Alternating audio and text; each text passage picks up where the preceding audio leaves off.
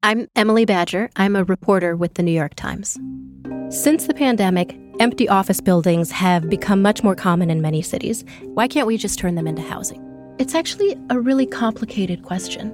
To answer this question, you have to find a developer trying to turn an office building into apartments, ride a rickety elevator to the 30th floor of a construction site to see the interior guts of a building finds an expert in incandescent light bulbs who can explain to you how they fundamentally change office buildings.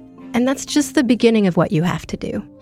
When you subscribe to the New York Times, you are sending reporters like me out into the world to ask questions of dozens of different experts, to go and visit places most people don't get to go, to try to come back with answers, and then turn all of that into something that anyone can understand.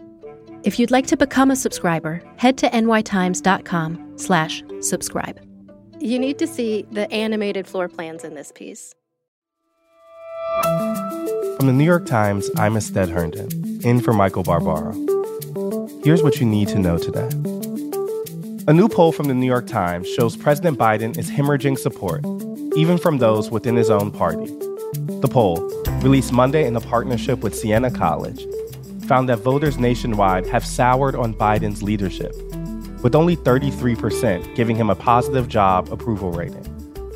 Perhaps more alarmingly for the White House, 64% of Democratic voters say they would prefer a different Democratic candidate in the 2024 presidential campaign. At 79, Biden is the oldest president in American history, and concerns about his age ranked at the top of the list for Democratic voters who want their party to find an alternative. The president has repeatedly said he intends to run for reelection.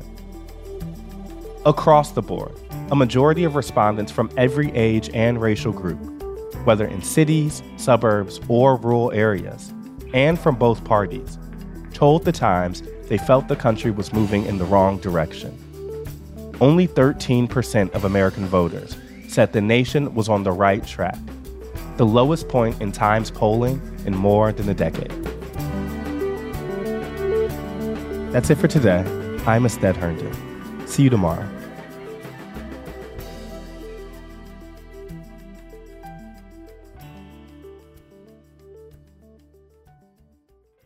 This podcast is supported by the Freedom from Religion Foundation. I'm Ron Reagan, an unabashed atheist, and I'm alarmed by the intrusions of religion into our secular government. That's why I'm asking you to join the Freedom from Religion Foundation, the nation's largest and most effective organization of atheists and agnostics working to keep state and church separate. Phone 1 800 335 4021, 1 800 335 4021, or visit the Freedom from Religion Foundation at ffrf.org. Ron Reagan, lifelong atheist, not afraid of burning in hell.